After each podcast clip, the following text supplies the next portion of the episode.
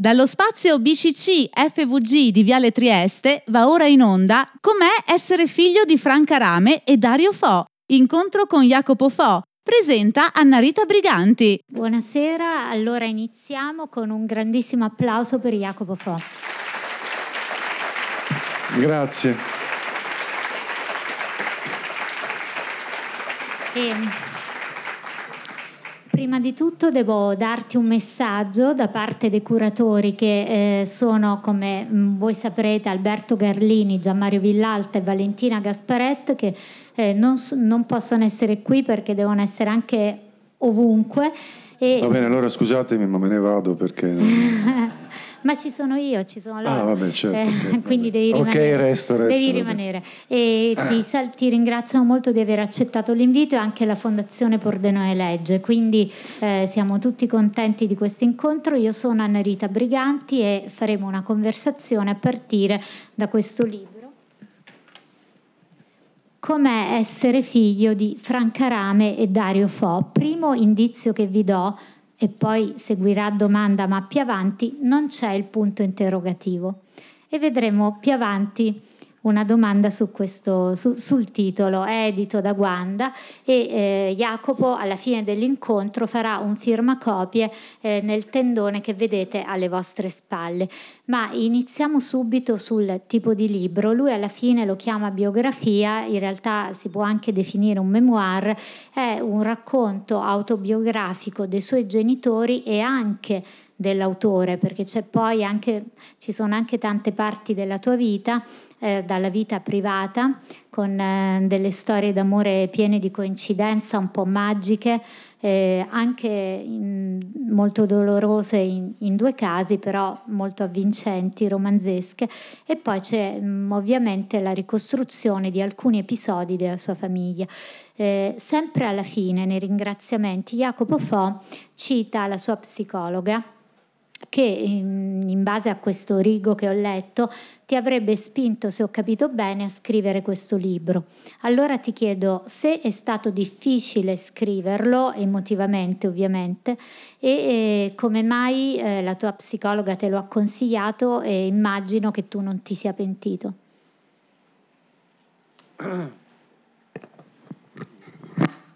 Oddio. Forse serve un angelo, no? Ce la facciamo. Allora, ehm, ho sbagliato qualcosa? No. ah, Grazie. Ah, ok. Grazie. Eh, ma è stato molto interessante, nel senso che eh, mettere in fila tutta una serie di fatti, eh, secondo me è una, un'esperienza che aiuta a chiarirsi le idee. Sono arrivato a un momento della mia vita in cui mi era utile eh, riorganizzare i pensieri.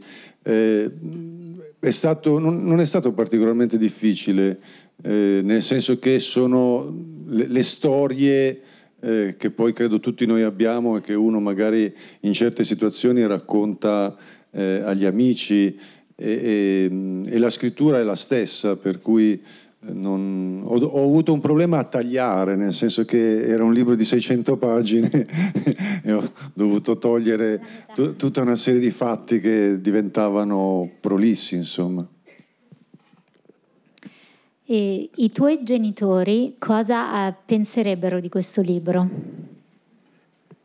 Questo è veramente difficile. Ora, che, poi arrivano le domande facili. La, la... sarebbe, come posso dire, disonesto dire sarebbero entusiasti, non lo so, eh, sono morti, non posso chiederglielo, è difficilissimo.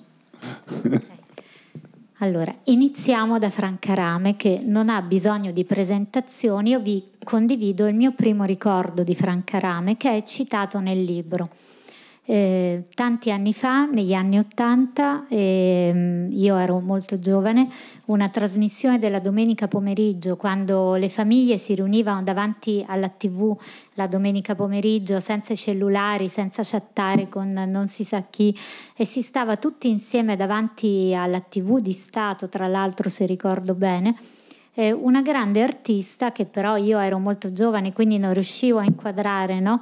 eh, va in questa trasmissione in un'intervista apparentemente normalissima, magari doveva parlare di uno spettacolo e, e la presentatrice dice come va con Dario Fo? E lei risponde, vedo alcune signore che annuiscono, l'ho lasciato ed era la diretta proprio vera. E io eh, all'epoca ragazzina sono rimasta, mi sono innamorata di questa artista perché mi è sembrato, un, da un lato mi ha fatto un po' paura, dall'altro mi è sembrato un gesto di una libertà totale. Nel libro tu ricostruisci questo episodio, lo vogliamo raccontare come lo hai vissuto tu e come lo avete vissuto voi, anche diciamo come è andata a finire, poi cosa ha fatto Dario Fo dopo quell'intervista? Beh, mia madre era così, eh, è una cosa che ha deciso lì per lì, cioè eh, a domanda era incazzata con mio padre. Eh, quello che è successo dopo è che mio padre, che era, io, ero, io stavo già alla Libera Università di Alcatraz sopra Perugia eh, però quel giorno, per una questione di lavoro, ero a Milano, mia madre era a Roma, mio padre era in Belgio e mio padre mi telefona dal Belgio e mi dice cosa è successo perché lo stavano bombardando di telefonate, eh, giornalisti, cose, eccetera, eccetera. Lui non ne sapeva nulla e chiedeva a me che ne sapevo meno di lui, come la mamma ti ha lasciato in diretta. E, e, e, la, poi mio padre scrisse un, fece un fax, allora non c'erano gli sms e queste cose qui, fece un fax di 7 eh, metri, no? perché usciva la strisciata dal fax di disegni, poesie, eh, genuflessioni, eccetera, e mia madre cedette contro il mio parere, nel senso che io continuavo a dire a mia madre ma divorziate, ma avete, non ne posso più di queste risse continue, tanto lo sai, è così, non ti va bene, divorziate, è l'unica soluzione, non hanno voluto divorziare e hanno continuato a fare queste scene eh, dolorosissime per me, ma insomma che volete fare? e anche a teatro perché in un altro passaggio del libro ricordi è veramente una una galoppata in tante immagini e in tanti spettacoli che magari abbiamo visto, che conosciamo, ricordi che portavano in scena la coppia aperta, anzi spalancata, e che tu vedevi ripetere sul palco le cose che accadevano a casa. Sì, questa è una particolarità eh, del teatro della mia famiglia, cioè recitare le storie vere poi io so benissimo che qualcuno non crederà che quello che ho scritto in questo libro è tutto vero, però vi giuro sulle mie figlie che non ho falsificato nulla, anche perché se tu falsifichi in teatro e nella scrittura, per tutta una serie di ragioni, non riesci a scrivere in modo credibile, è, è un fenomeno eh, che riguarda, non lo so, il ritmo delle parole, il ritmo della voce, il linguaggio corporeo in teatro e mia madre fece questa grande rivoluzione perché fu lei che costrinse mio padre a scrivere le cose. E qui ci sarebbe da fare un lungo discorso eh, sul fatto del, che mia madre è sempre stata messa in secondo piano, no? I, I, critici teatrali non hanno mai capito un cazzo di quello che stava facendo e del valore di quello che stava facendo, perché essendo una donna, essendo pure bella, non poteva essere anche intelligente, era, era insopportabile. No? E eh, ehm, la, la, questa cosa qui raggiunse il massimo livello. Eh, Vabbè, mia madre fece poi eh, Sesso grazie tanto per gradire, che era una sua autobiografia con pezzi esilaranti e pezzi eh, più che drammatici, ma ehm, mm, lei aveva dei grossi problemi alimentari. Io ricordo il fatto che io la cosa stupefacente della mia vita è che sono ancora vivo, perché mia madre, quando era incinta di me, mangiò per tre mesi insalata russa, per tre mesi cappuccino e brioche e per tre mesi eh, il buco degli ossi buchi. Cioè lei andava al ristorante e chiedeva cinque buchi di osso buco, mangiava solo il midollo, la carne le faceva schifo. Voi capite che qualunque principio dietetico ti dice che non puoi mettere al mondo un, un, figlio se hai un'alimentazione così, però io sono la prova vivente che la psiche domina la digestione eh, eh, e a un certo punto eh, mia madre aveva problemi a tenere giù il cibo che mangiava. E, a un certo punto c'era questo spettacolo nel quale alla fine dello spettacolo eh, tutti gli attori mangiavano un piatto di spaghetti, un enorme piatto di spaghetti e eh, mia madre si rese conto che era l'unico, momen- l'unico cibo che lei riusciva a, eh, a digerire. E, eh, perché? Perché mia madre debuttò in teatro 13 giorni, i miei nonni erano degli attori girovaghi che andavano nei piccoli paesi de- della Lombardia, della Padania e eh, quando finì la tournée, eh, mia madre dopo quattro giorni si rese conto che sarebbe morta perché doveva ricorrere all'endovenose, all'alimentazione forzata, non lo so. Quindi eh, si organizzò subito un'altra tournée che aveva lo scopo di far mangiare mia madre. E questo spettacolo era una cosa veramente incredibile perché raccontava tutta la sua vita, tutti i suoi disastri, i problemi con mio padre, eccetera, eccetera, dopodiché spiegava che non riusciva più a nutrirsi e che appunto aveva scoperto grazie a questo spettacolo che se mangiava in scena riusciva a, a, a, a tenere giù il cibo quindi si faceva portare un piatto di spaghetti e mangiava ed era una cosa allucinante. Io mi ricordo proprio, cioè, mh, gente che piangeva, mia madre mangiava gli spaghetti, poi ringraziava e se ne andava. Una roba cioè, siamo oltre il teatro sperimentale, oltre, ma proprio oltre, cioè, da un'altra parte. Questa cosa non l'ha capita nessuno. Cioè, l- l- davanti a, un, a un'azione che secondo me supera qualunque eh, est- estremismo dadaista, surrealista eh, o, o quello che vogliamo, disinteresse più totale. Ma ci siamo noi. E a proposito di questa cosa, anticipo una domanda che avevo preparato. Eh, volevo chiedere al pubblico, abbiamo qui un angelo che ci aiuta col microfono, sta, questo è il momento interrogazione, qual è stato l'ultimo Nobel italiano per la letteratura? Siamo a Pordenone Legge, quindi è una domanda che si può fare. Non valgono gli addetti ai lavori che vedo nelle prime file. Chi scusi? No, italiano. No, l'ultimo Nobel, Grazia è stata l'unica donna, l'ultimo Nobel italiano, ho sentito un coro eh, sotto questo tendone giallo colore ufficiale, l'ultimo Nobel italiano è stato Dario Fo 22 anni fa. E, e mi riallaccio a quello che dice Jacopo perché? Perché tu nel libro quando c'è un capitolo Nobel Nobel e dici anche che ricordi che nelle motivazioni è stata ricordata anche il ruolo di Franca Rame a proposito dell'importanza artistica no?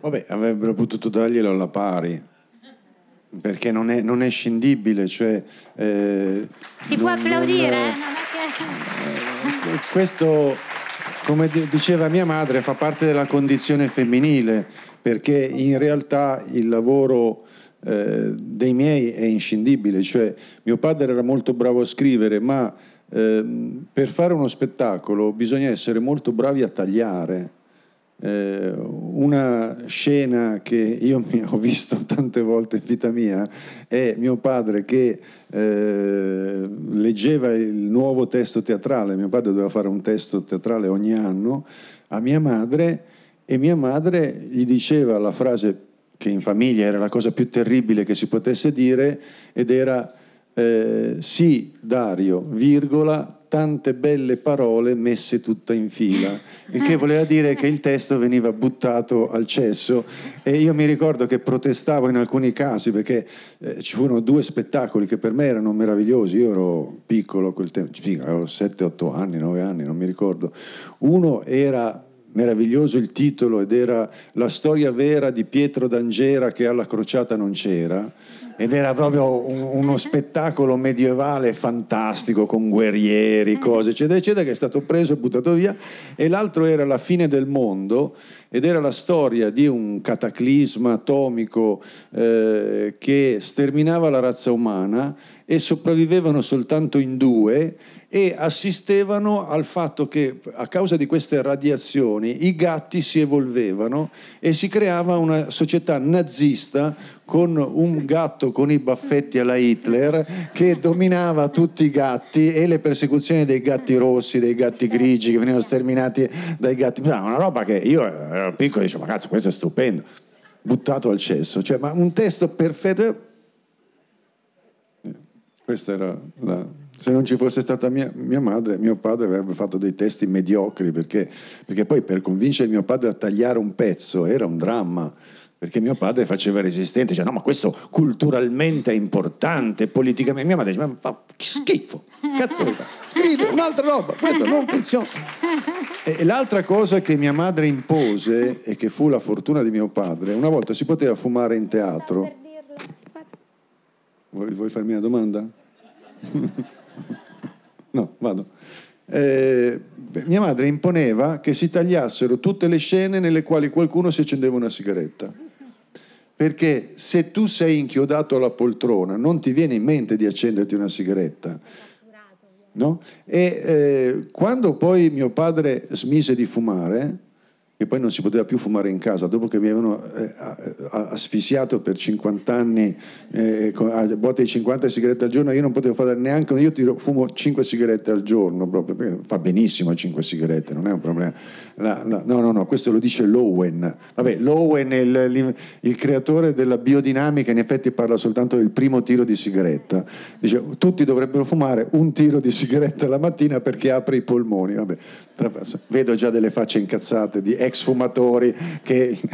Vabbè, comunque, ehm, quando non, non, non si poteva più fumare perché mio padre non fumava più, allora la tecnica era vedere se uno stava fermo. Mio padre, non so, cesenatico, la mattina alle 9, mio padre era già lì che, che scriveva, arri- arrivava il postino e dice scusi si potrebbe sedere un attimo che le leggo l'ultima roba che ho scritto stanotte? Perché sennò non c'era più mia madre e allora usava il postino. Se il postino si muoveva si buttava via. Se invece stava fermo e funzionava il pezzo. Questo... tecniche teatrali avanzate adesso ho svelato i segreti Dario Fo eh, un'immagine, invece ho avuto il privilegio di conoscerlo a casa vostra a Milano e fu molto gentile, fu un incontro molto bello, anche molto politico perché stranamente l'Italia era in crisi in quel periodo, incredibile, è vero, stavano cambiando il governo, ministri, ora per me diventa, sai, tutta una grande sequenza di governi, cioè, e quindi non saprei dire esattamente eh, l'anno, ma c'era una crisi politica, quindi facciamo un discorso politico, ma alla fine diremo anche qualcosa di politico, però prima volevo un ricordo di Jacopo Fo, figlio di Dario Fo. Eh, vi leggo un passaggio del libro col permesso dell'autore, premettendo che non faccio l'attrice, quindi mi disse, ed è riferito a Dario, prima di uno spettacolo, se puoi, fatti una passeggiata intorno al teatro per rilassarti. Se non è possibile, cammina comunque un po' dietro il palcoscenico gli spettacoli migliori che ho fatto non sono stati quando in platea c'era il grande critico ed ero teso e volevo dare il massimo, ma nelle serate in cui non avevo voglia. Però mi sono impegnato comunque e il risultato è stato eccellente. E ricordati che quando sali sul palcoscenico, davanti a degli amici che si sono messi il cappotto per uscire di casa e venire a vederti. Allora ti chiedo, eh, tu nel libro dici che questa è stata la prima e unica lezione di teatro, tu che pure fai teatro, hai fatto, eh, di tuo padre e ti chiedo però quali sono altre lezioni oltre a questa che è riferita al teatro e se, te, se su di te funziona. Ma ehm, vabbè, premetto che questa lezione di teatro me l'ha fatta dopo dieci anni che già facevo teatro, eh, però lo facevo in locali non... Eh, diciamo consueti ed era la, la, prima volta che io debuttavo in un teatro vero con le poltrone rosse, col, col palcoscenico, col sipario, eccetera. Eh, mh, le lezioni, mh, io cito le altre due lezioni di disegno che sono altrettanto rapide, eh, il, il, meccanismo non era, eh, era di... Fa, diciamo, guarda come si fa e poi fallo. Eh, non, eh, la grande lezione che io ho avuto e che secondo me eh, sarebbe importante se entrasse a far parte quantomeno della cultura progressista ed è il motivo in realtà per cui sono arrivato a scrivere, diciamo, non l'unico motivo, ma dal punto di vista di un contenuto, no? è eh, l'idea che mio padre mi ha ripetuto a morte, anche mia madre, eh, fai quel che vuoi che campi di più. Cioè, eh, quello che mi è stato insegnato è stata la passione. Quando io faccio questo discorso, eh, c'è stata una discussione con Lilly Gruber, eh, in cui lei a un certo punto mi ha detto proprio non sono d'accordo con quello che tu stai dicendo, che poi detto da una di sinistra come lei, tostissima. Io, eh, è stata una delle motivazioni che mi ha spinto a scrivere questo libro, cercando di spiegare che cosa vuol dire, perché eh, questa frase può, dire, può voler dire, eh, vabbè, fai quel che vuoi, se non c'hai voglia, va bene, no, non c'entra niente. Se tu nella vita scegli di fare quel che vuoi, quello che ami, quello che è la tua passione, tu sei disposto a fare qualunque cosa. Io ho visto i miei genitori recitare in condizioni da ospedale, io stesso ho recitato con eh, 38 di febbre, per me è impossibile, io appartengo, le, voi donne presenti lo sapete, no? che eh, la, la, Dio ha dato alla donna il dolore del parto perché potesse capire che cosa prova un uomo quando ha 37,2 eh, per me arrivare a 38 vuol dire che sono in coma pesante, quindi non è che c'hai voglia di recitare, eh, però eh, lo fai perché? Perché è la tua passione. Eh, eh, per passione io posso fare anche delle cose terribili, eh, stare al capezzale di una persona che sta morendo non è divertente, ma se tu ami quella persona non c'è ne, nessun altro posto dove vuoi stare. Ci sono delle, è la differenza tra le, insegnare ai figli la passione o insegnare ai figli a sacrificarsi. Se tu tiri su un figlio con l'idea della disciplina e del sacrificio, quello sarà una persona che sarà in balia del potere degli altri, dell'autorità, dei prepotenti, eccetera, perché tu gli hai insegnato a non fare quello che vuole. Se tu hai cresciuto un figlio che, dicendogli fai quello che vuoi, che campi di più, quello è uno ingestibile, è uno che si rifiuterà di ubbidire perché glielo dice un'autorità, glielo dice qualcuno che ha potere. È una linea di demarcazione che, ahimè, i progressisti italiani, per la maggioranza, non hanno capito. Noi abbiamo una scuola che è vergognosa, ci sono de- delle eccezioni, de- degli insegnanti che sono meravigliosi. Io ne ho conosciuto qualcuno quando andavo a scuola, ho avuto la fortuna che qualcuno di questi insegnanti è stato insegnante delle mie figlie, ma la maggioranza degli insegnanti non insegnano la passione, non hanno passione, insegnano il bla bla bla bla bla bla, a ripetere.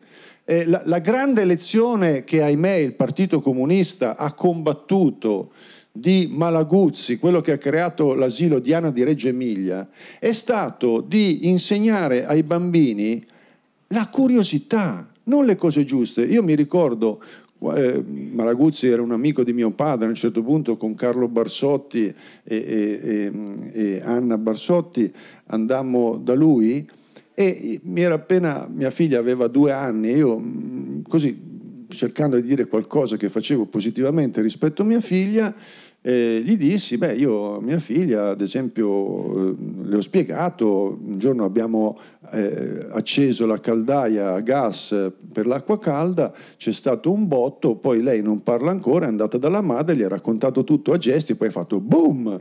E Malaguzzi mi ha guardato mi ha detto, si è alzato in piedi, è un uomo enorme con la barbona, capelli, eh, un ex partigiano, un, uno veramente un grande personaggio, tu sei un padre mostruoso. Dico, minchia, che cazzo ho fatto? Come un padre mostruoso? Sì, perché tu vuoi insegnare a tua figlia, invece devi farle eh, prendere gusto alla sua ricerca. Negli asili Diana di Reggio Emilia non ti danno le soluzioni. Se, se volete vedere, c'è un libro che a me mi ha fatto impazzire. Loro all'inizio dell'anno fanno, propongono ai bambini, parliamo bambini dai 3 ai 6 anni, un, un, una conversazione e viene fuori un tema. E un anno è stato l'ombra. Cos'è l'ombra?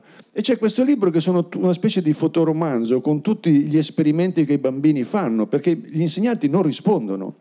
Dico, come facciamo a capire cos'è l'ombra? Che cosa vi viene in mente? Allora i bambini vogliono chiudere l'ombra fuori dalla porta, ma non ci riescono, vogliono inchiodarla, vogliono coprirla, eh, vogliono andare di notte al parco e vedere t- t- tante luci, quant- quante ombre ci sono, eccetera, eccetera. Alla fine di un anno di lavoro col teatro, la musica, i burattini, le, la ceramica, i disegni, eccetera, eccetera, fanno questo libro che ha il titolo di quello che hanno capito i bambini sull'ombra, cioè tutto ha un'ombra tranne le formiche che è sbagliato. Ma, ma, tu a un bambino di 5 anni devi insegnare il gusto per la ricerca, la passione. La scuola non insegna questo. E tra l'altro c'è un problema di molti professori che forse andrebbero ricoverati, perché poi il discorso è questo qua, c'è eh, dei professori che sono straordinari, ma della gente che è stata abilitata perché? Cioè perché io devo avere mia figlia con un professore alcolizzato che arriva ubriaco fradicio e quando fa i colloqui con gli, i genitori ci mette tre banchi in mezzo per non far sentire il tanfo di, di, di vino che c'è addosso. Quello è, devo dare a, a mia figlia questo come insegnante? E avere degli insegnanti pagati una miseria e non, non, non avere nessun tipo di selezione. Queste sono le logiche folli, folli eh, una professoressa di, di, di, di, mia figlia che eh, dice la scuola è sofferenza e noia. No, neanche, Minchia! Neanche Leopardi. Eh? Neanche Leopardi. Ma Leopardi forse era più divertente, esatto. non so, esatto. spero per lui. Esatto. Allora, eh, eh, questo secondo me è un grossissimo problema. E io racconto la storia di mio padre. Mio padre, ha, perché ha preso il premio Nobel? Perché aveva una madre che veniva da una famiglia di contadini strani, perché il mio bisnonno era uno che lavorava insieme a un, a un professore di agraria di Alessandria, per cui è, è, stato il primo in Piemonte che ha selezionato le fragole grosse, aveva degli alberi con tre eh, di susine con, che facevano tre tipi diversi di susine di colori diversi e lui vendeva la verdura nel, nei casali, andando in giro con un carretto, con un cavallo e attirava le donne che comprassero con storie, pettegolezzi, fatti di cronaca e mio padre ha imparato sulle sue ginocchia. Ma la storia di mia nonna, che è poi la colpevole de, del genio di mio padre, è che, questo me l'ha raccontato prima di morire eh, e non l'aveva detto mai a nessuno, lei quando aveva 17 anni stava raccogliendo l'insalata in un campo, si apre il cielo, una luce potentissima la investe e lei casca per terra svenuta. Quando si riprende è convinta che quello fosse un segno divino. Dopo tre giorni arriva a Sartirana, questo paesino, un mago indovino che le legge la mano e le dice quello che avrà detto a centinaia di donne. Tu avrai un figlio che sarà famoso in tutto il mondo. E quindi mia nonna i figli li ha allevati in maniera demenziale. Cioè, eh, le, le, eh, per, per, dirvi la cosa, questi qui, mio padre 5 anni, mio zio Fulvio 3 anni e mezzo, si vogliono sperimentare il paracadutismo e si buttano dal secondo piano Senza con l'ombrello di mio, esatto. di, mio, di mio, nonno. Senza paracadute, questo è il dettaglio. Eh, si schiantano, eh, eh, urla disumane, mia nonna arriva, appura che sono ancora vivi li massacra col battipanni. Dopo eh, eh, due settimane eh, loro abitavano sul bordo del lago Maggiore decidono di darsi alla nautica e cercano di attraversare il lago Maggiore con la bagnarola dei panni e affondano. E mia nonna li massacrava sempre, ma poi con le amiche si vantava. Quindi questo motivava i due dementi e, e, e cosa fanno dopo un po'? Eh, arrivano al massimo, cioè prendono la sorellina di un anno e mezzo, la legano a un albero, si fanno i segni da indiani eh, piuma di gallina, fascine, danno fuoco e volevano mangiarsi la, la, la, la sorellina. I vicini di casa arrivano, salvano eh, mia zia, eh, chiamano mia nonna che massacra i bambini, ma poi si vanta, cioè mica tutti vogliono fare gli indiani, il paracadutismo, eh, sono dei geni. Quando mio padre ha preso il premio Nobel, tu, tutti in famiglia eravamo contenti, ma meno di un'altra famiglia perché? Perché mia nonna, da quando io mi ricordo, continuava a dire a mio padre: Tu prenderai il premio Nobel, tu pre-... Eh, cazzo l'ha preso, che aveva ragione la nonna. Cioè, capite?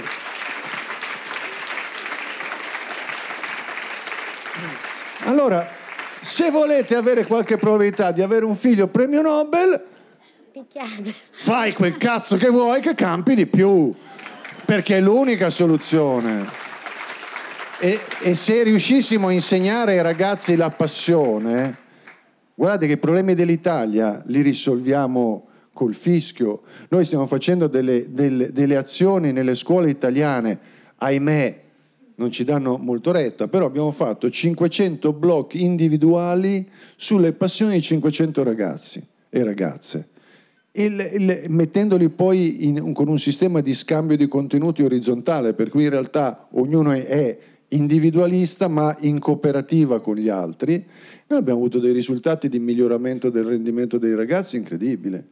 E, e, e qui, eh, qui, non proprio qui, ma insomma sul lago di Iseo, all'Overe, a un certo punto questi ragazzi sono venuti a Alcatraz, volevano fare oltre ai blog qualcosa di teatrale, spettacolare, eh, l'idea che è venuta fuori, ma da loro, giocando con associazioni fantastiche e insegnandogli a fantasticare e dire sciocchezze, perché poi è dalle sciocchezze che nascono le idee geniali, e questi ragazzi hanno deciso di costruire un'isola di bottiglie di plastica eh, con sopra 4 tonnellate di sabbia, batteri e piante, pannelli fotovoltaici, pompa e batterie per depurare il, l'acqua del lago la cosa ha avuto un successo stampa, internet, eccetera, eccetera. Hanno coinvolto ovviamente depuri l'uno per un miliardo de, dell'acqua del lago, no? Però siccome hanno coinvolto l'asilo, le scuole elementari, le scuole medie per raccogliere migliaia di bottiglie vuote, e poi le madri hanno scoperto che il lago di Iseo era più inquinato d'Italia, sono andati a prendere i sindaci per gli orecchi e gli hanno fatto riattivare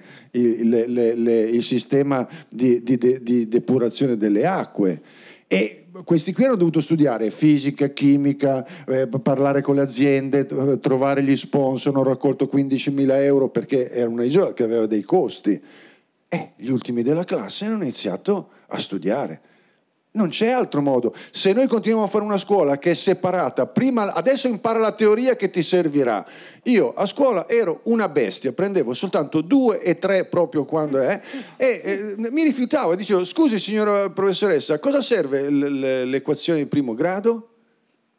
Ti servirà. Com'è essere figlio di Franca Rame e Dario Fo? Incontro con Jacopo Fo, ma perché non lo sanno cosa servono le equazioni di primo grado? Io ho smesso di studiare eh, eh, matematica in, in, in, prima liceo, ho smesso proprio, infatti io poi ho, ho, abbandonato la scuola, non sono riuscito ad arrivare alla maturità, era al di là delle mie capacità, perché ho iniziato a studiare dopo, quando, quando ho iniziato a lavorare dovevo studiare per forza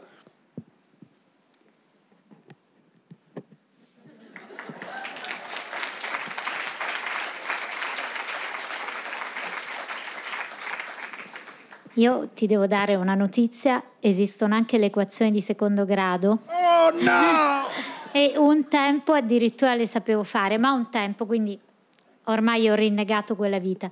Eh, volevo dire che il libro è in vendita qui e contiene delle foto molto belle, la mia preferita vede tre gener- in realtà due generazioni di donne che sono le figlie di Jacopo Fo e Franca Rame, una foto veramente bella, hai capito quali dico? Ci sono le nipoti donne abbracciate a Franca Rame ed è ricco di foto e di, e di altre cose. Ha anche dei momenti drammatici, quindi mi dispiace riportare la risata a, a una non risata, però non sarebbe eh, una presentazione completa se non ricordassimo che ad esempio nella vita di Franca Rame c'è stato anche un episodio di violenza, come forse alcune persone qui nel pubblico ricordano. Eh, ti chiedo eh, tu nel libro lo racconti, eh, ti faccio una domanda simile a quella iniziale, è stato facile o difficile? Può darsi che anche questa parte sia stata, mm, sia, sia stata come dire, non dico facile, però non ti abbia creato dei problemi.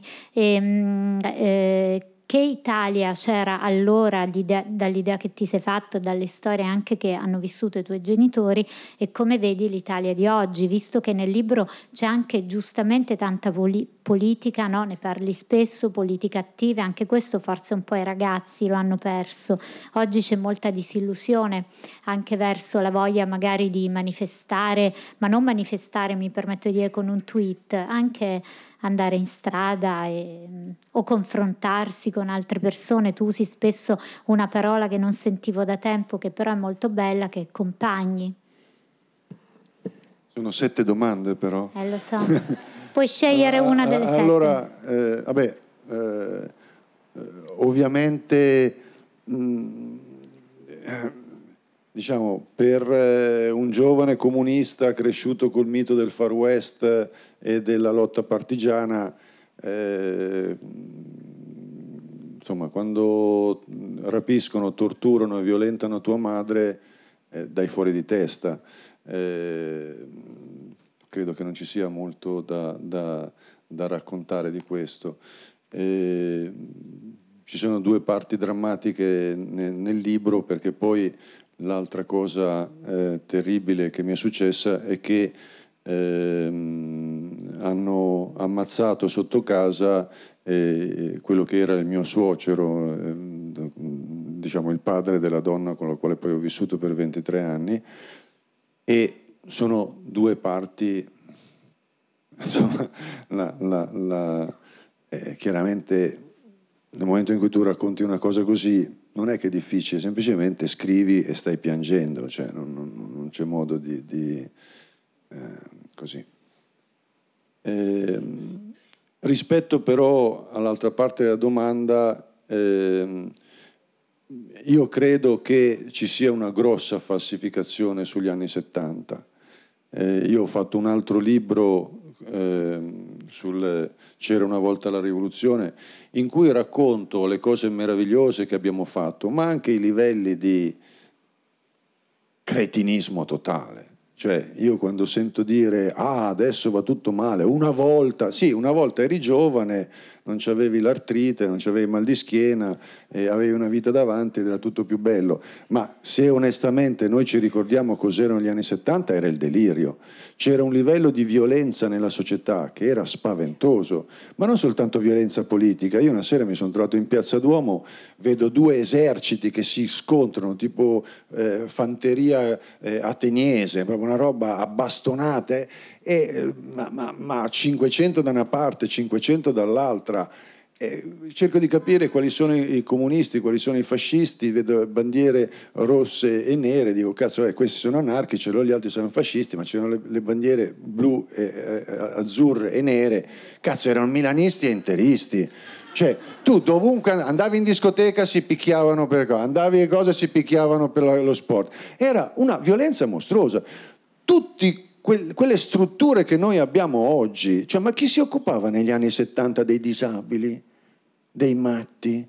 Vogliamo dire cos'erano i, quello che mia madre fe, riuscì a far chiudere i manicomi criminali in Italia e, e poi fecero la battaglia con Basaglia, perché, ma quelli erano luoghi che, che, che erano mh, mm, indescrivibili, indescrivibili. Il manicomio criminale di Aversa era una cosa con immensi stanzoni, con richiuse centinaia di persone nude in mezzo agli escrementi, che venivano poi... Cioè, vabbè, cioè io trovo che sia veramente eh, un disastro che gran parte della sinistra, gran parte dei progressisti continuano a vendere questa balla che questo è il periodo più buio della storia. Questo vuol dire non sapere nulla della storia. Se vi interessa, vabbè, io ho fatto un libro che ormai è fuori commercio, che era eh, Non è vero che tutto va peggio, ma eh, insomma, se voi fate qualche ricerca in internet, c'è un sito fatto dal, dallo Stato svedese, dal, del, dalle università svedesi, che eh, Gapminder Institute, lo trovate anche sulle conferenze di TED, TED.com. E voi vedete questo genio che ti fa vedere com'è cambiata, cambiato il mondo dal 1960 a oggi. in termini di durata della vita, in termini di eh, accesso alla cultura, all'acqua potabile. Insomma, negli anni 60 avevamo 40 milioni di morti per fame ed eravamo 2 miliardi e mezzo, adesso siamo 7 miliardi e mezzo, dovremmo avere eh, tre volte più morti, 120 milioni, sono scesi a 10 milioni.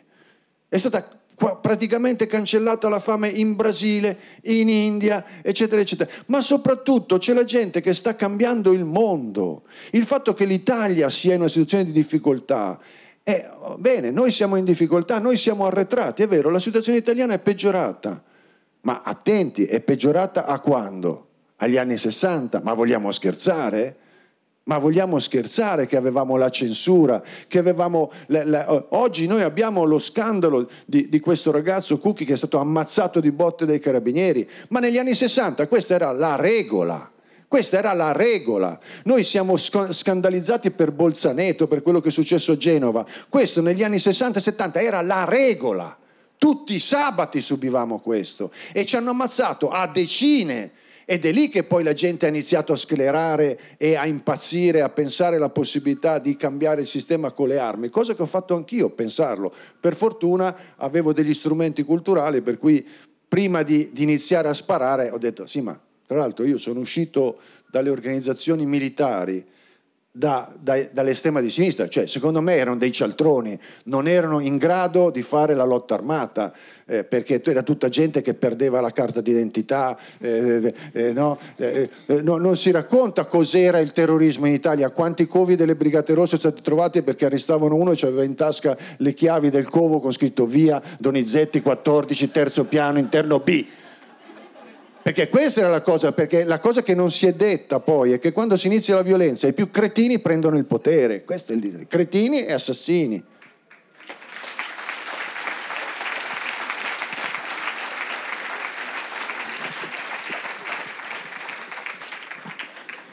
Prima di dare la parola a voi per un quarto d'ora di conversazione, se vorrete, con l'aiuto degli angeli, che bello il fatto che qui i volontari si chiamino angeli, mi piace molto come parola, eh, volevo chiederti qual è il eh, ricordo che hai inserito in questo libro che preferisci e poi leggerò il mio, mm, sempre con il permesso dell'autore, e poi allargheremo la conversazione a tutti voi. Beh, un, una storia che secondo me fu molto, molto bella fu eh, quello che nessuno ha notato, ma secondo me è stato uno dei grossi colpi contro il terrorismo di sinistra in Italia, cioè eh, questo movimento assolutamente spontaneo, nato quando poi migliaia, in migliaia abbiamo capito che era una follia prendere le armi, e sono stati gli indiani metropolitani. Il, ci fu a Bologna una grande manifestazione l'autonomia operaia, parliamo del 76, cioè mh, si sparava in strada e eh, dopo questo corteo immenso, perché avevano ammazzato questo ragazzo, lo russo, la polizia, eh, e arrivammo da tutta Italia. E il corteo fu pacifico, dopo il corteo l'autonomia operaia in un migliaio, forse duemila, marciarono per andare a distruggere eh, il palazzo del comune. E, eh, ed erano carichi di bottiglie molotov, pistole, eccetera, eccetera.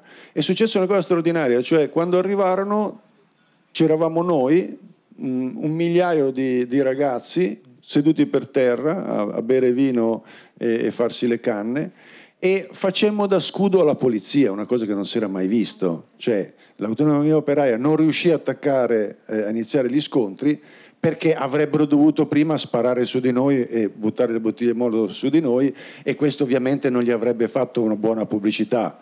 No? Era, c'era un marketing della guerriglia e la cosa però ancora più divertente successe a Milano e ehm, davanti al, al, comune ci trovammo, io non so, 500-600 persone, tutti eh, militanti dei servizi d'ordine milanesi, cioè reduci di, di tante battaglie di piazza, e c'era la polizia schierata che bloccava la strada su un fronte di, non so, 30 metri in assetto di guerra, tipo fanteria eh, ateniese, e a distanza di una quindicina di metri c'eravamo noi schierati ed era la classica situazione che da lì a qualche minuto avremmo loro avrebbero dovuto caricare, noi avremmo dovuto tirare fuori le spranghe e, e, e le pietre e iniziare a fare il corpo a corpo.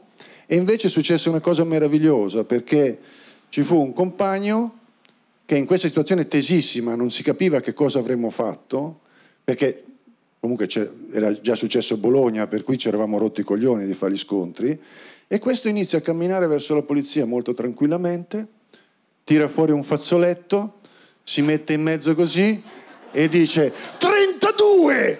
E parte un compagno, prende il fazzoletto, torna indietro e tutti 1 0, 1 0. Dopodiché eh, eh, questo qui sempre in mezzo 17 parte un secondo 2 a 0 2 a... a quel punto il commissario gli girano i coglioni e voleva arrestare questo qui che faceva il pirla perché stava ovviamente pigliando per il culo la forza dell'ordine tra l'altro stavano lavorando poveri ragazzi. E cosa fa? Il commissario non può correre perché sennò partecipa alla, alla, gara bandiera è stata storicamente è la prima volta che un, un, un, un, contingente militare comunista ha sfidato a bandiera le forze armate nazionali. E allora il commissario si avvicina così. Allora, dall'altra parte, un genio, perché poi lì, in quei momenti lì vengono fuori delle persone superiori, anche lui inizia a correre, però a rallentatore, perché ovviamente tutti capiscono, sia noi che la polizia, che lui deve andare a prendere la bandiera un decimo di secondo prima che il commissario riesca a brancare quello lì e dovevano scappare tutti assieme. Ma chiaramente la cosa è che doveva, cioè la sfida era che la mano del poliziotto doveva, del commissario doveva calare sulla spalla del compagno e quello in quel momento, non un istante prima. E praticamente ce l'abbiamo fatta, scappano il compagno, 4-0, 4-0, a quel punto lì eravamo, eh? e ci caricano e nessuno reagisce. Scappiamo, arriviamo in Galleria del Duomo, la polizia si stanca perché poverini erano tutti appesantiti da, da tutta la, la, tenuta da guerra e appena si uno dice 17 e riparte e ci hanno caricato fino in San Babila perché non, non l'hanno presa bene però secondo me ridevano anche loro comunque perché, eh. ed è stata la prima volta che non abbiamo reagito cioè la prima volta dopo anni perché in realtà poi all'inizio prendevamo le botte e basta prima che ci, si organizzasse una reazione eh, eh, alle cariche abbiamo portato tanta gente eh, al Camposanto, e, insomma. Però qui un applauso ci stava bene.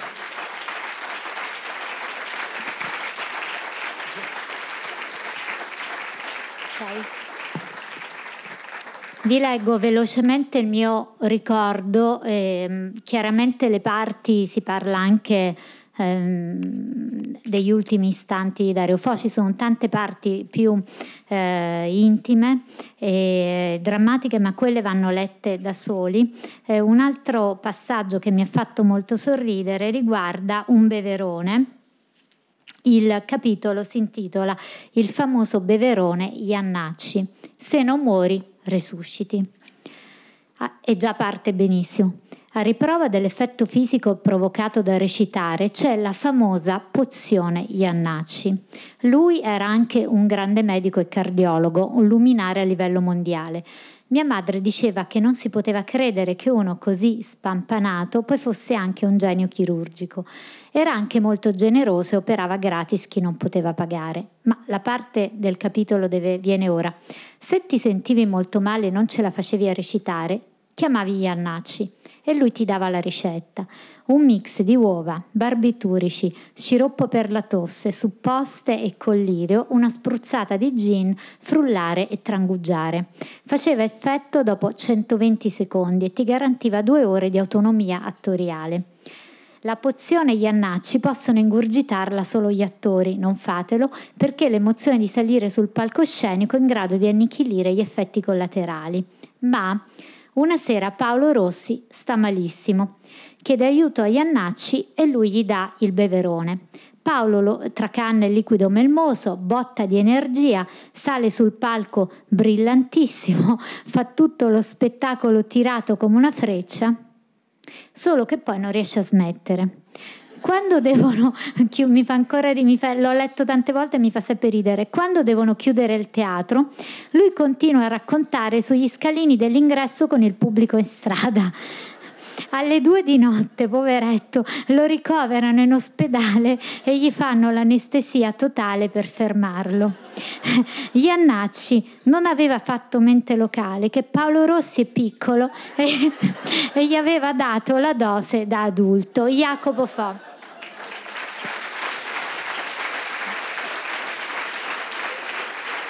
Poveretto, poveretto, poveretto. No io vorrei aggiungere una cosa che è la grande domanda che sta in questo libro di cui non ho la risposta, se qualcuno la trova lo ringrazio. Cioè, ehm, eh, io sono restato stupito eh, nella mia vita per la quantità di coincidenze assurde che ho visto in tutti gli attori che ho conosciuto, oltre ai miei genitori, ma poi anche tutta la mia famiglia, e poi le cose che sono successe a me. Io racconto alcune storie anche d'amore che hanno la caratteristica che tu dici non è possibile e vi giuro, è tutto vero. Io ho battuto il record, un record, non so se è mondiale, ma comunque mm, no? eh, di eh, aver trovato per quattro volte la donna con cui stavo a letto con un altro. Quattro donne diverse. Ma nel libro era due, o mi sbaglio? Eh beh, ce ne sono altre, non è che potevo raccontare adesso tutto. Il problema è che ho dovuto tagliare 300 pagine dove c'erano le altre, due, due, storie. Ma eh, eh, eh, e non solo mi è successo questo, ma la dinamica con cui è successo è incredibile. Eh, io l'unica ipotesi che, che, che, porto è che eh, se tu eh, segui la tua passione, per cui non dai retta a quelli che ti dicono si fa così e dici ma vediamo se c'è un piano B, eh, che, che, è una costante del libro, cioè io nella mia vita ho continuato a cercare se c'era un piano B perché il piano A faceva schifo e eh, diciamo quelli che scelgono sempre il piano A, che, che, seguono il conformismo, l'abitudine, è come se viaggiassero al centro di un fiume dove la corrente è più veloce. Quelli che scelgono le vie laterali si trovano sul bordo, continuano a sbattere contro la riva, i sassi, i canneti, eccetera, eccetera, e gliene succedono di più. È l'unico tentativo di spiegazione. Comunque, voglio dire, eh, il mal di pancia ce lo becchiamo tutti su questo pianeta. Tanto vale cercare delle strade che ti succedono delle cose incredibili, quantomeno alla fine puoi raccontare un romanzo e dici cazzo ma questo che eh, fanculo, cioè, no? Cioè, mi è successo qualcosa. Cioè, da questo punto di vista eh, raramente la filosofia alta è entrata nella pubblicità, però secondo me c'è una pubblicità che è grandiosa, tra l'altro di una cazzo di automobile, vabbè, eh, che eh, dice eh, stai scrivendo la tua, ehm, la tua leggenda personale, qualcuno sarà interessato a leggerla? Ecco, io Vabbè, poi il mio libro può, può avere, eh, essere interessante più o meno, però almeno ti è successo delle cose, no? cioè, almeno ci hai provato a vivere il disastro che io vedo tantissimo, persone, tra l'altro molto spesso mi è capitato di trovare persone che avevano più mezzi dal punto di vista teatrale, dal punto di vista del disegno, di quanti ne posso avere io, che hanno rinunciato, che a un certo punto la loro vita hanno detto, sai cos'è, ma no? mi metto a fare un lavoro regolare, non sopporto questa tensione. Chiaramente se fai la libera professione eh, sei esposto, soprattutto nell'arte, sei esposto a alti, bassi, medi, eh, periodi sottoterra, eccetera.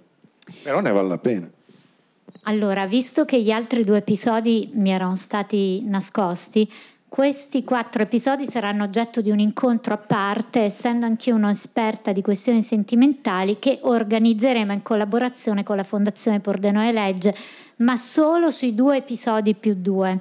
Perché... No, facciamo un simposio internazionale di esatto. sfigati sentimentali. Beh, sarà numeroso. Eh, eh, in cui... Mi no, però devi, ci deve essere una commissione che analizza solo quelli che hanno avuto delle sfighe sentimentali assurde. No, vabbè, un cioè... è, un è, un po', classista, no? Tutti, tutti. Anche tipo proprio, non so, le corna col tuo, con la tua migliore amica, che è un classicone, no? Cioè, tutti, tutti, tutti quelli che si sposano tante volte. Tutti, diciamo, però oggetto di un incontro a parte con la Guarda fondazione... che potrebbe essere molto interessante. Ma infatti lo facciamo Potrebbe davvero. essere un'operazione dal punto di vista culturale e anche umano grandioso. Ma infatti Jacopo questo sarà fatto davvero e voi siete testimoni, quindi questo lo organizzeremo. Io non, non scherzavo del tutto e lo faremo. Però ora gli ultimi, anche perché 2 più 2 inizia a essere importante come esperienza. Già 2, ho detto poveretto, 2 più 2, veramente quattro volte è, è, è impegnativo, e, ma ne parleremo in questo simposio. Ora abbiamo 8 minuti perché noi siamo molto precisi e lasceremo il palco ai 30, qualsiasi cosa succeda succeda, noi ci alzeremo e 30. Beh, a meno che loro non decidano mm. di occupare. ok?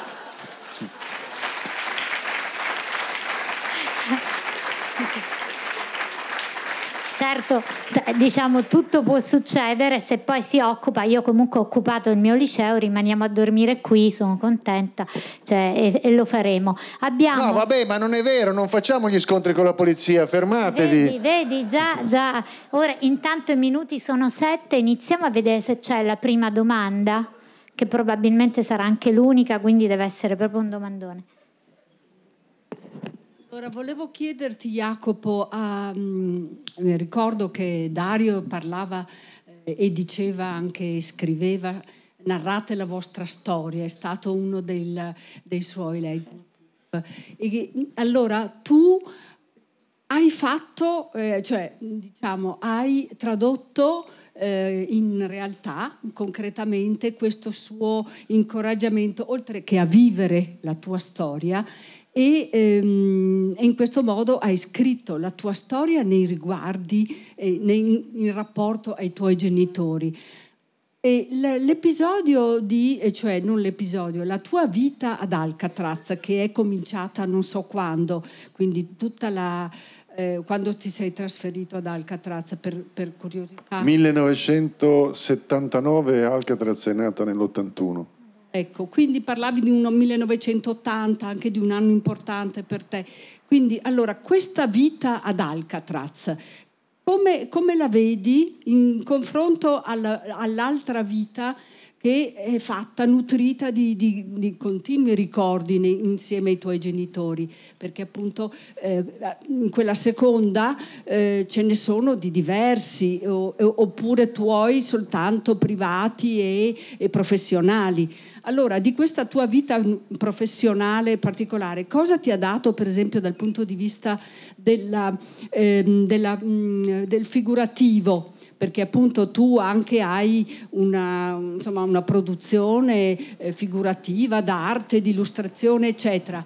E allora, che cosa ha dato Dario? Che ti, uh, molte volte ho visto che con te eh, ti, insomma, ti, insegnava qualche, ehm, ti faceva fare qualche schizzo qualche disegno. Ecco, da questo, questo, punto di vista, cosa mi puoi dire? Vabbè, ehm, innanzitutto Alcatraz è nata d'accordo con i miei anche perché io eh, in quel periodo lì lavoravo al male, guadagnavo moltissimo, ma non avrei mai potuto un, a, 24 anni fare un investimento eh, che è arrivato oggi a 4 eh, milioni e mezzo di metri quadrati di bosco salvato. Eh, per me è stata una grandissima esperienza. Io ho fatto l'università lì, ho fatto una libera università di Alcatraz e poi l'ho frequentata anche perché in questi eh, 38 anni eh, sono arrivate persone da tutto il mondo e ho avuto la possibilità di incontri straordinari, sia gli insegnanti eh, che sono passati di lì, ma anche gli allievi, cioè eh, io ho pubblicato eh, più di 50 libri, eh, una metà li ho scr- li ho, le informazioni fondamentali le ho trovate a, a, tavola, chiacchierando con gli ospiti, gente che arrivava e diceva ma sai che... No? E venivano fuori delle storie incredibili e poi abbiamo fatto gruppi di lavoro, mh, alcuni libri li abbiamo scritti eh, con la collaborazione in alcuni casi addirittura di più di 100 persone che si sono messe a fare ricerche, costruire, per cui è stato un, un'esperienza straordinaria nella quale poi i miei comunque ogni anno loro venivano a fare corsi, a fare iniziative, a provare spettacoli, eccetera. Al, alcuni, il libro, la, la, grande ricerca che abbiamo fatto sul popolo dei Seminole, nativi americani, ha poi dato vita a eh, un, un, romanzo di mio padre, no? la, la, storia de, de, dell'America pro, eh, eh, proibita. E, e, per cui questa diciamo, io credo che Alcatraz nel momento in cui ci siamo, è nata nel momento in cui ci siamo accorti che eh, tutte le illusioni del, del, del, dell'inizio degli anni 70 erano finite, non avremmo fatto la rivoluzione in Italia e anzi avremmo dovuto affrontare, come poi è successo, un periodo di riflusso, per cui ci siamo messi sostanzialmente come a costruire una specie di abbazia medievale dove eh, organizzare eh, e, e, diffondere tutto quello che era la cultura che è nata dalla rivolta del 68, che riguardava la medicina, riguardava la scienza, riguardava eh, la, la, la, concezione della storia, della filosofia, eh, del, di, di tante cose. Io credo che da questo punto di vista eh, ancora non ci sia oggi, non ci si sia resi conto di quanto è stata rivoluzionato il costume e la cultura. Eh, quando si dice che la rivoluzione eh, nel, del 68 è fallita, si dice una cavolata, perché oggi tutto quello che noi facciamo, i rapporti d'amore, il, la libertà sessuale, il modo di educare i bambini, il modo di curare le malattie, cioè l'idea che eh, ci fosse una parte psicologica nello stato di salute è, è venuta fuori lì. Oggi eh, soltanto un, un, pazzo può dire che non c'è rapporto tra lo stato d'animo di un malato e il decorso di una malattia.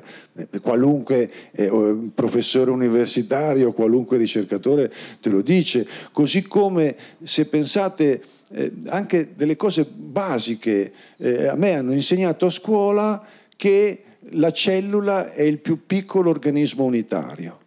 La Margulis nell'82 scopre che è una balla mostruosa, tra l'altro si accorge di una cosa che era sotto gli occhi di tutti i biologi eh, de, de, de, di tutti i paesi, cioè che nella cellula ci sono eh, i, i, mitocondri, che sono un, almeno un migliaio, e, e hanno il loro DNA, e c'è il DNA del nucleo della cellula e il DNA dei mitocondri, quindi la cellula non è un organismo unitario, è una cooperativa. La vita nasce da una cooperativa.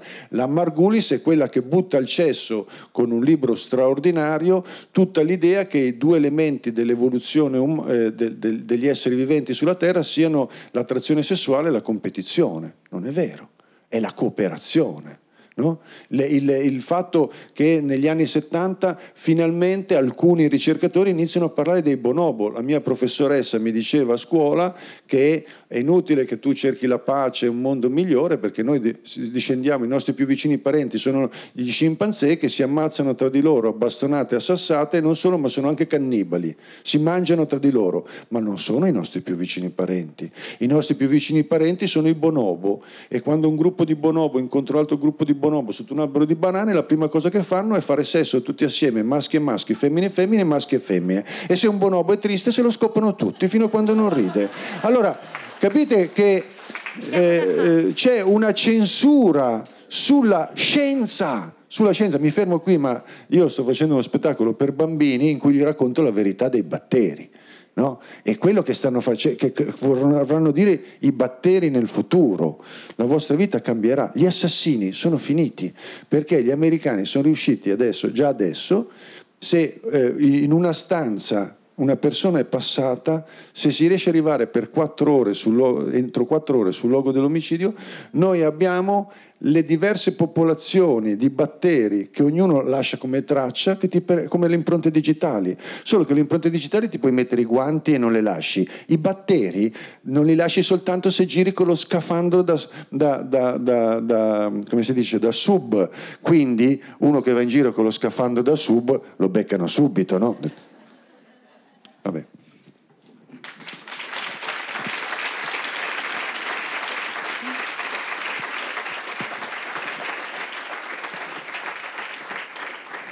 Sì, ma finiamo con l'immagine dei bonobo che fanno l'amore tutti insieme, dai, è più bella è lo scafandro, quindi meno batteri, più uh, bonobo e soprattutto ringraziamo Jacopo Fo che ora firma il suo libro nel tendone qui accanto. E grazie a tutti voi, questa platea così calorosa. Vorrei aggiungere solo una cosa, noi stiamo facendo un sito internet che si chiama... Eh, People for Planet, gente per il pianeta, peopleforplanet.it Stiamo facendo un grande sforzo e chiedo a chi ha voglia di darci una mano di farlo per selezionare tutte le notizie più interessanti che riguardano ambiente, solidarietà e cultura e vogliamo fare un sistema per valorizzare tutti i blog migliori che ci sono in Italia. Eh, abbiamo scoperto che ci sono delle notizie fantastiche che magari vengono viste da 5.000 persone, noi abbiamo una rete di eh, più di 20 tra siti internet, pagine social, eccetera, eccetera, riusciamo magari quella notizia a portarla a 100.000 persone, 150.000 persone. L'altra cosa che stiamo facendo è un sito che si chiama Strada Alternativa, 2A, stradaalternativa.it. Se voi avete un blog, e volete scambiare contenuti in maniera orizzontale, è una cosa semplicissima, avviene in automatica e per ogni volta che uno entra sul vostro blog vede un contenuto di un altro, il vostro contenuto va su un altro sito. Io credo che se i progressisti italiani capissero che è meglio cooperare, poi la cosa divertente è che i progressisti odiano la cooperazione, la biodiversità, odiano unirsi, cooperare, perché è una roba orribile, chi, chi mette dei, dei contenuti sul mio sito, terribile.